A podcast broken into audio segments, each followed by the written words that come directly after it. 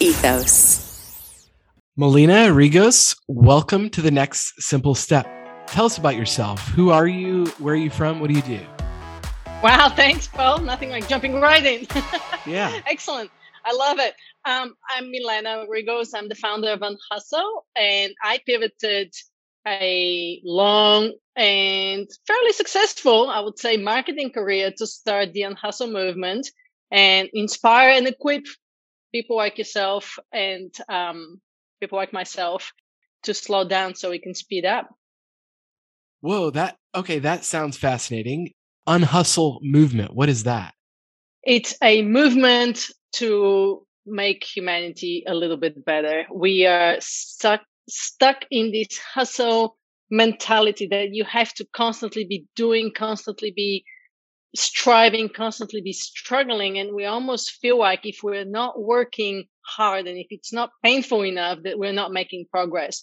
So there's a redefining your success component in there, but there's also a way to achieve peak performance by actually doing less so you can achieve more, have more time for family, for fun, for hobbies, for all these things that make life meaningful and rich and fulfilling that we're putting on the back burner because we're constantly in this hustle mode.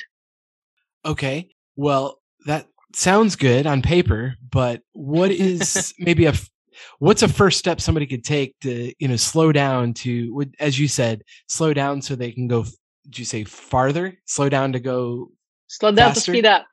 slow down to speed up. Yeah, that sounds nice. How how do you start that process? Yeah, I mean, a lot of uh, the very first steps really is, is about shifting your mindset, right? It's about unlearning these old habits and behavior that uh, we've been trained and programmed to do, going really back to the industrial age, um, and have accelerated thanks to technology. And so uh, the fir- first step is unlearning all that behavior and seeing that and believing that actually it can be done.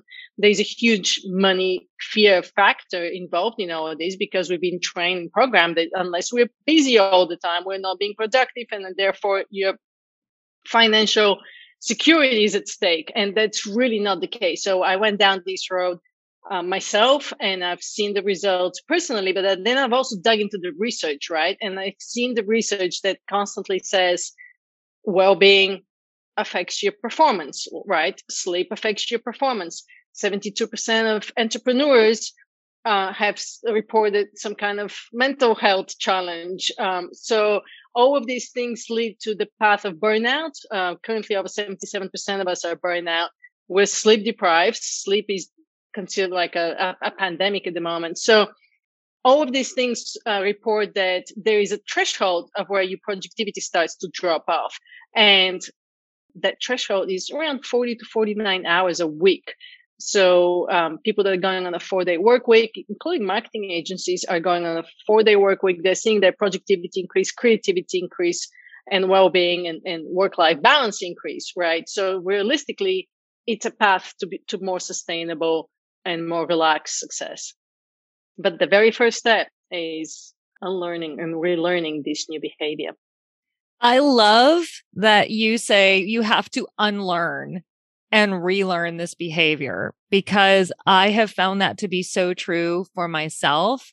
And I'm just wondering for me, as a woman who also has children, who's also an entrepreneur, who has a family, I, I feel like so much, especially for us women, I feel like so much of this is learned behavior of having to just juggle everything and feeling like no matter what role we're in, it's not enough. And I'm wondering how much do you find is this stemming from this fear that I'm not enough. So therefore I need to produce more and I need to, cause, cause when I work with the clients I work with and the women I work with in, in, in my business, they always feel like, okay, what I did was good, but it's not enough. And, and they always feel like they should have done more. And there was always one more thing I could have gotten off my to-do list. And, and they go to bed feeling like I did all this, but I had all this left to do. Speak yeah. to that a little bit, especially to us women who we seem to do this, you know, regardless of if right, we're high right. achievers or not. Yeah, I mean it's huge, and you're absolutely 100% spot on with with that regards, right? We feel like we're not worth it, worth it, that we're we're not enough, we're not complete, we're not whole, just the way we are, right? So it, it really, it's rewiring your brain to think that. One thing that really helped me start to do that is at the end of the day. So we're, we're very trained to be very goal oriented and all these to do lists, right? At the beginning of the day, but the end of the day, we feel like we didn't do enough. So what I started to do is start to do this, um, what I did today list.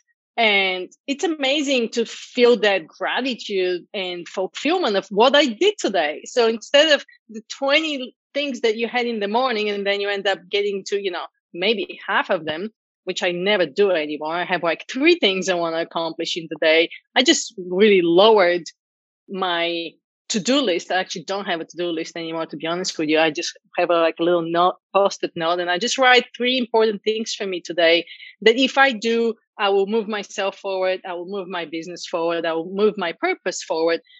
And just focus on these three. We try to do too much and we're our worst estimates of what we can fit into a day, right? And at the end of the day, just take, you know, take 10 seconds and pause and look back and say, hey, I wrote my chapter for the book. That's huge. And I exercised for 30 minutes, you know, again, that's huge. And I spent 30 minutes talking with my husband over lunch, and that's huge. And just uh, having gratitude in the small things as opposed to having these really, really big goals that we create ourselves driven from our egos and from what society says success should look like and then not feeling worth worth it at the end of the day. So defining overcoming that ego and defining what success really is for you. And in the end of the day, we're simple human beings. We we crave simplicity. And so focusing where your joy is really coming from. And most times, everybody I've spoken with, as, as successful as they are, it's really not coming from the projects and it's not coming from the deadlines. Yeah, I think a little bit of hustle the right amount of hustle is healthy. I think hard work is very meaningful, but at the same time, our joy and the fulfillment don't necessarily come from what we achieve in the day, but more so of who we are, who we are being in that day. And so instead of a to-do list, maybe you want to create a to-be list. That's powerful. I love that. Well, from the other side, though, you, you talk about flow. I I do get fulfillment from what I do for my work. And, but I don't want that to be my ultimate goal. I have a family and, uh, and I don't want to just live to work. And so help me, uh, how do you pivot, uh, from that? Because, you know, life is, not always in a state of flow is not always easy and so i i have the temptation to kind of go back to work where i'm celebrated or where i know i can step back in to that flow state I'm a big believer in what you're saying here, but but how do you do that so that you can experience uh, the flow like state in in your non-work time? Yeah, and so what you're referring to in this flow state, let's just define flow for those people who don't who don't understand what flow is. Right? It's when you're completely engaged, you're in the zone, you're fully consumed in what you're doing, nothing else exists. You know, time stops, and you find that flow in work. But flow also has a cycle, right? And one of the cycles of flow is the rest and recovery cycle from flow mm-hmm. because you can't be in flow all the time. And so for overachievers, myself included, that is the hardest cycle to be in. And that's it, it almost become then a responsibility. Relaxing is a responsibility because you can't keep pushing your brain in that flow state without giving it the, the time to to recover, right? So what helped me a lot because I'm still very much that type A personality is I have like mandatory hammock time. That's fantastic. it's really the hardest thing to do. Mandatory hammock time is the hardest thing to do because you're constantly like, I'm gonna grab my phone. I can't. I'm gonna, you know, read a book. I can't. I have to sit in the hammock and sway in the wind and look at the hummingbirds. The hardest thing to do. But let's talk about why our leisure time is broken a little bit to that to that um, question that you have. So, based on the research from Mihaly Csikszentmihalyi, who's the, the the godfather of the flow concept, we're in flow for and when I say we, I'm gonna speak to more like knowledge workers in this case because it's not uh, the same if you're if you're doing some kind of manual work. But if you're in um in the knowledge industry, you know, we use our brains for and computers for the most part. We're in flow about 64% of the time while we are working. It feels good, right? Like you said, it fulfills you. You're motivated. It energizes you. You're checking off to-do lists and, and you're like, this is awesome and it's great and it, it brings you a lot of joy. Uh, but when we're in leisure, because of the type of leisure as a society we're accustomed to, like we're watching TV, you know, we're you're running errands, you're like hanging out with your kids, you end up being in flow only about 20% of the time. So our leisure time is broken. Sure, the way we're working is broken, but leisure time is broken. So if you think of the most successful people, what do they do to really recover? Is like they sail oceans and they climb mountains and they, you know, do bike treks to Italy because it's challenging activity. It, you're mentally detaching from work. In my case, you know, I started to learn to kite surf. When I did that, I, can't, I couldn't think about work. I had to focus. I had to be again in flow. Flow drives more flow. And so if you think about it that way, a lot of the time we are not using our leisure time properly. So if you if you feel tired and exhausted, it's really easy to say, I'm just gonna kick on the couch, have a beer, watch Netflix but that's not rejuvenating leisure time. You'd be better off, you know, going for a walk or going in nature or, or doing or playing chess or doing something that engages your brain in a different way um, so that you can recover faster. Does that make sense? Totally. That is so fascinating to me because I see myself in so much of what you've said that that it's actually harder some days and i find and i hear this from a lot of other people women especially it's hard to number one give yourself permission to relax and have leisure right which is the first thing and then number two it's what do i do with myself I do you get into so much. I, I, find it interesting that you say that the flow doesn't exist in the leisure when we need it to. We need it just as much. So how did you arrive at the place where you could give yourself permission to take leisure?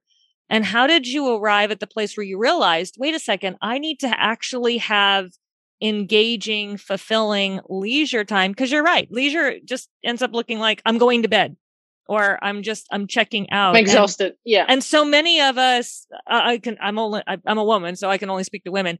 Like we can't turn it off. Like I want to be in leisure so bad, but I can't even turn the brain off to get into leisure, let alone get into flow in leisure. So how did you begin to create that habit and give yourself that permission and and make it a must that I must do this if I'm going to be productive? Well, my personal story is that when I was, you know, running my marketing agency and working 18 hour days and sleeping with my phone, I completely um, burned out. Burnout wasn't a definition by the World Health Organization back then. So I wasn't, I didn't, I wasn't aware, but I knew that my creativity, my focus, my health, my marriage, my relationships were starting to disappear. And that really scared me because if you love what you do, when your creativity starts to disappear, when your focus starts to disappear, you lose what you do. And so I realized that leisure, it's, it's, you have to give yourself permission to recover and, and engage in leisure. If you want to be there for what you do, if you want to be there for who you love, if you want to be there for, for yourself, otherwise you're gone. When your health is gone, you're gone, right? So it's looking at it from a perspective of do I want to continue to do what I love and be here for the people I love? Or do I want to go down the path of, of burnout, depletion, lack of energy? For women, it's adrenal fatigue, stomach problems, right? Um, nervous breakdowns, anxiety, uh, mental health problems. I mean, all these things. So for me, it was a little bit of, and my parents had passed away early. And so it was really in my face that life is short what we do with our time is up to us. And so regaining control of your time, and regaining control of your health and well-being. And when I looked into the research, I was like, does really well-being lead to higher performance? And it does. And I, when I looked at all the science, it does. So it's, it's almost like mandatory. It's not that we need to give ourselves permission, which we do. We owe it to ourselves to have that leisure time and downtime so we can be better mothers, better wives, better leaders, better bosses, better entrepreneurs. I mean, it's almost like a responsibility. And uh, that's how I did it. Now, what was your second question? I forgot. I think you answered most of it. I mean, what I'm hearing you say, especially like the buzzword among women, especially during the pandemic, right, was self care. And and it's like this is the mandatory self care you've been looking for is giving yourself the permission to take care of yourself by recharging because then you're you're not going to be a great mom if you're burned out all the time. Yeah, but let's let's talk a little bit about this self care because you know we, when we talk about self care, a lot of time that looks a little fluffy. You know, I agree. Take, I'm not take, a fan.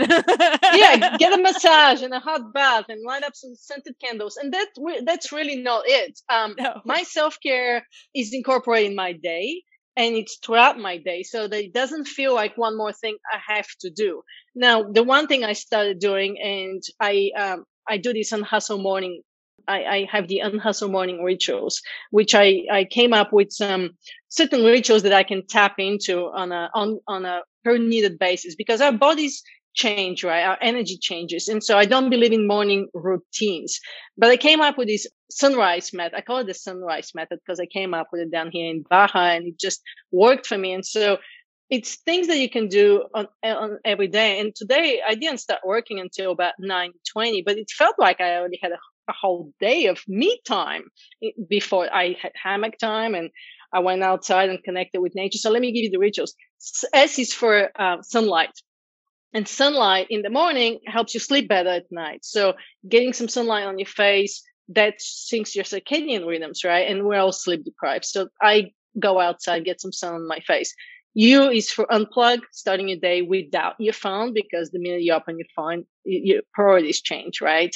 And down you're on somebody else's agenda. So that's been a really big, big one for me. Like, what, what, what are my priorities before I look at my phone? And it's for a little bit of time in nature. That's why I practice kind of a little bit of mindfulness and meditation.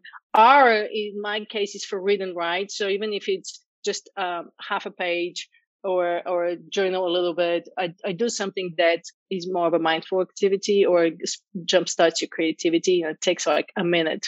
I is for intentions, like what are my three things that I'm going to to do today that would make me feel like I, I, can declare the day a victory and I know when when is enough is enough. S is for a little bit of stillness. You know, if you have a meditation or a mindfulness practice, or maybe you just want to sit down with your coffee and and just be right. Just just check in with yourself, check in with your energy. What do you need for that day? Do you need a workout? Do you need a little bit of stretching? Do you just need to hang out with your dog? I mean, whatever it is, right? And E is for that energy piece. So you can just take a cold shower and call it, well, that's my energy for the day, you know, or you can do like a bulletproof coffee or a smoothie or whatever it is. Or I did like a 30 minute quick yoga session. But it feels so good when you know that you've taken care of yourself. Then you can show up and you be fully focused, fully creative, fully on.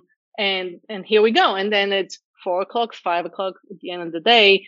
You shut the computer down and you move on with your family and with your day and with your dog and with everything else, right? So incorporating self care throughout the day so that it doesn't feel like it's one more thing you need to do. I think it's key because otherwise we feel like, ah, now I need to do self care.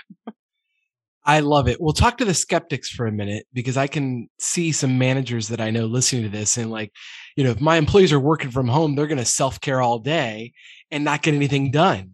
And so, yeah, theoretically, if you go outside and get some sunlight and you have your bulletproof coffee and uh, and then you get to work you're going to have a great day but but when's enough? How do you find this work life balance if you will ebb and flow? Is there a way so that you can still get stuff done while being at you know optimal uh, level of self-care? Yeah and, and my answer to that is don't measure don't measure hours measure output. And when i had a team that's what i had to start doing because people I was hiring were young. They were Gen Zs and millennials, and they're like, my most creative time is at 2 a.m. at night. I'm like, okay, then you do that. You do you, you work with your chronotypes, but I expect to have this thing done by this date. And I don't know if it takes you an hour or three hours, right? We're still stuck on this very time for money mindset when in reality, it, it's we need to start measure output and it's just a different way of how we can define this because if we're still measuring hours we don't know what people are doing in their homes right?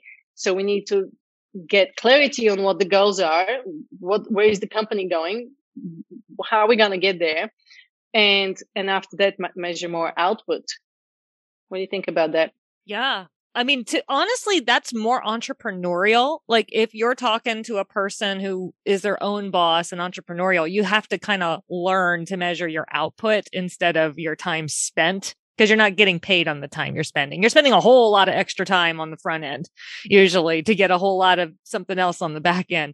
But I think it, it, sounds to me like from the management perspective, when you're talking about an organization or a company or, you know, employees and stuff, it sounds to me like the key to that is is having people begin to value the time off or the downtime or the rejuvenation time as much as you have to value the output time and realizing that that we're not machines there's yeah. you're gonna like you said there's gonna be a point at which that bell curve you're at maximum productivity and creativity and then you're going to get diminishing returns on the other end of that if you push past it yeah, exactly. Let me give you an example with Andrew Barnes. Andrew Barnes is basically responsible for starting this four day work week movement, right? So I interviewed him on my podcast and he ran a company of uh, Perpetual Guardian, like 240 people. And it's a not, um, it's not a creative company. It's something to do with legal paperwork and they were in an office. It was before the pandemic. And he read this, um, study on a, on an airplane that basically said, we're we're probably productive about three hours a day. The rest of the day we spend in meetings and emails, looking for files, talking with people, checking social media, you know, having lunch, drinking coffee. And I know it sounds horrible, but that's, uh, that's, uh, that was just one study. So it made him think if people are productive for three hours a day, are my people really productive for three hours a day? He went back to the board and presented to them and uh, this this opportunity that he wanted to say he said let's just do an experiment. Let's go to our people. Let's ask them if they can cut down on the non-essential activities they're doing at work.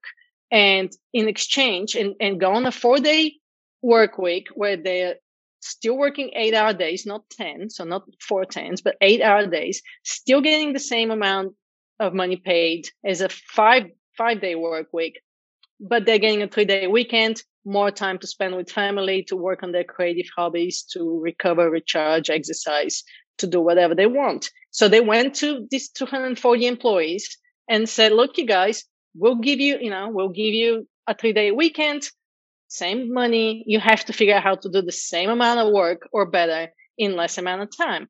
Let's do a 30 day experiment. Huge success. Work life balance, balance increase, stress decreases, productivity increased. So now he's leading globally this movement of a four day work week.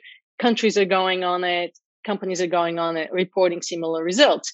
That's one story I want to share with you. The second story I want to share with you is with Stephan Aarstol, who, um, basically a, a startup of, let's say, five people and he was selling paddle boards in San Diego. He went to Australia and, and experienced this different mindset from America, like where the first question is not what you do for work, but where did you go travel last and where are you going on vacation next? And he realized that work to live versus live to work mentality is different, right? So he came back to the States. He went to Shark Tank, presented eh, which he calls it the worst possible pitch in the history of Shark Tank. It's now considered the most successful investment in the history of Shark Tank. Mark Cuban invested in the company. So Stephan w- went to build his company, quickly realized that the most successful companies, the employees live and breathe the values of the company. And all of a sudden he said, well, we're promoting this lifestyle, but we're not really living it because we're in a startup culture. So he actually went on a five hour workday completely different from the four day work week, which I personally don't agree with me, doesn't work with me personally, but you know, trying to offer different, different things for people here. So he's on a five hour work day. Same thing happened. People were figure out how to do their job, do it better, do it more effective. He, he grew his company. He, he won a bunch of awards, you know, got a bunch of publicity for that experiment as well. So there are different ways you can do it Um, but I think it, it's going to depend on the team and like what works for me is what works for me is to work, you know, three, four hours a day every day. I don't mind working a weekend if I'm doing something creative. That works for me, but I've implemented so much balance into into my day that it doesn't feel like work, right? So it just depends on the person, depends on on what works for you and your family and your situation and everything. I mean, I I feel like my life is a vacation, so I don't need that time off that much. I do mandatory hammock time.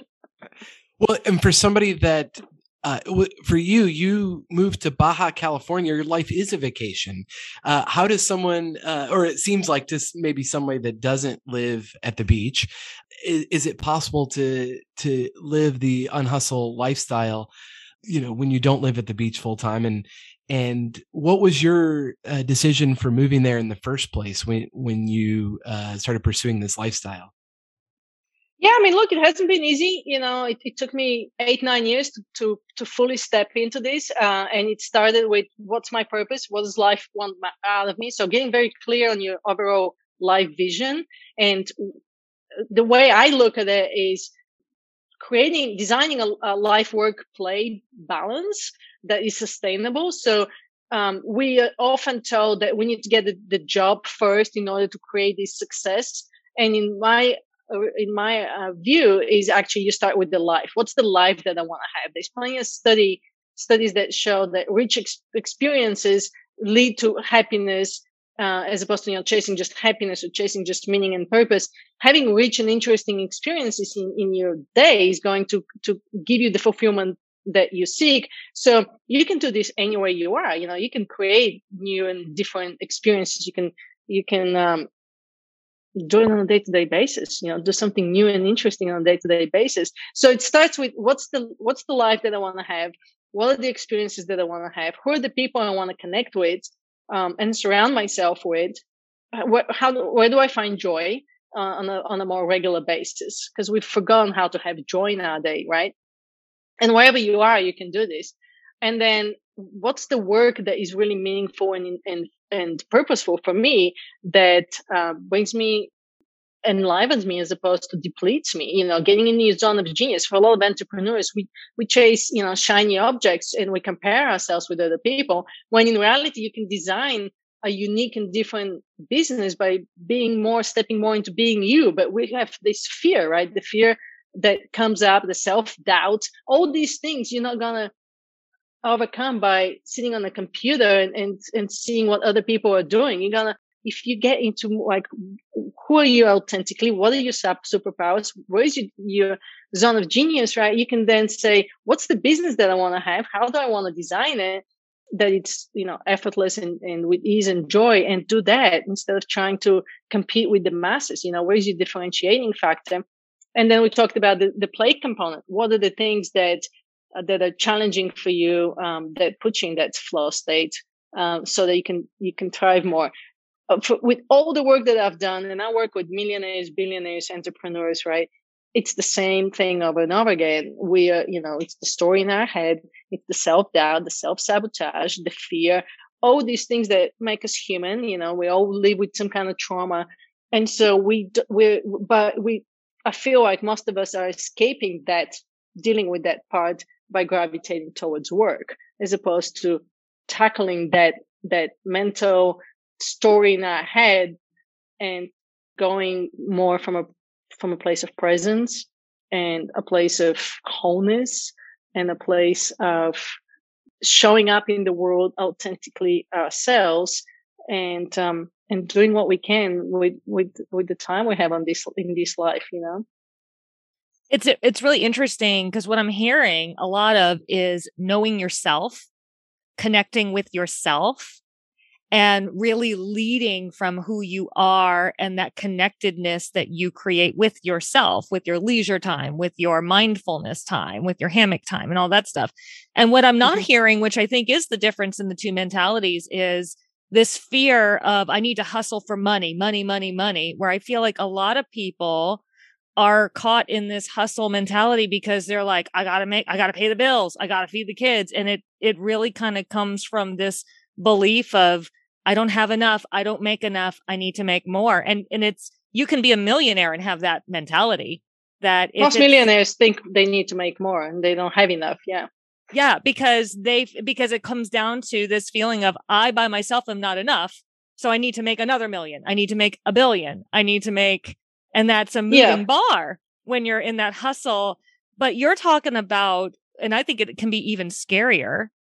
You have to actually get in touch with you and start to hone that relationship with yourself and know yourself and design things around who you are. And in some respects, that's a lot scarier than just doing what the world has conditioned you to do.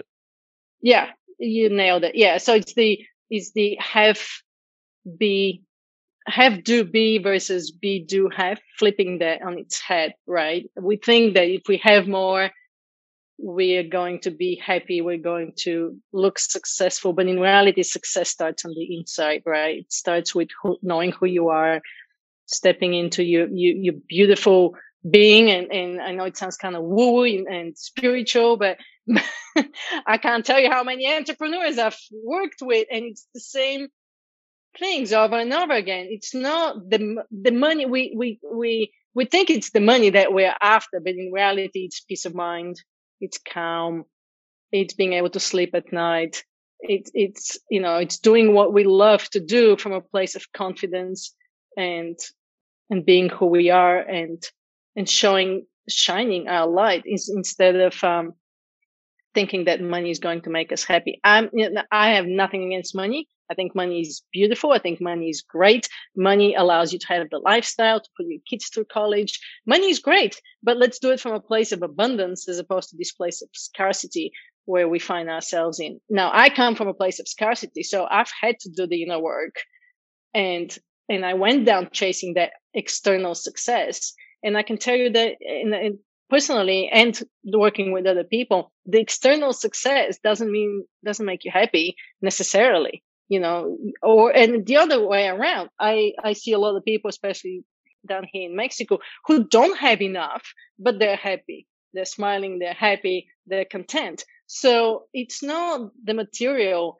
stuff. And that's part of the uncomplicated. I have like these seven parts in my book in Unhustle because we already talked about a few of them. And we talked about the unlearn and relearn, the unthink, you know, and getting into your body. We talked about the unwinding part and the self-care part.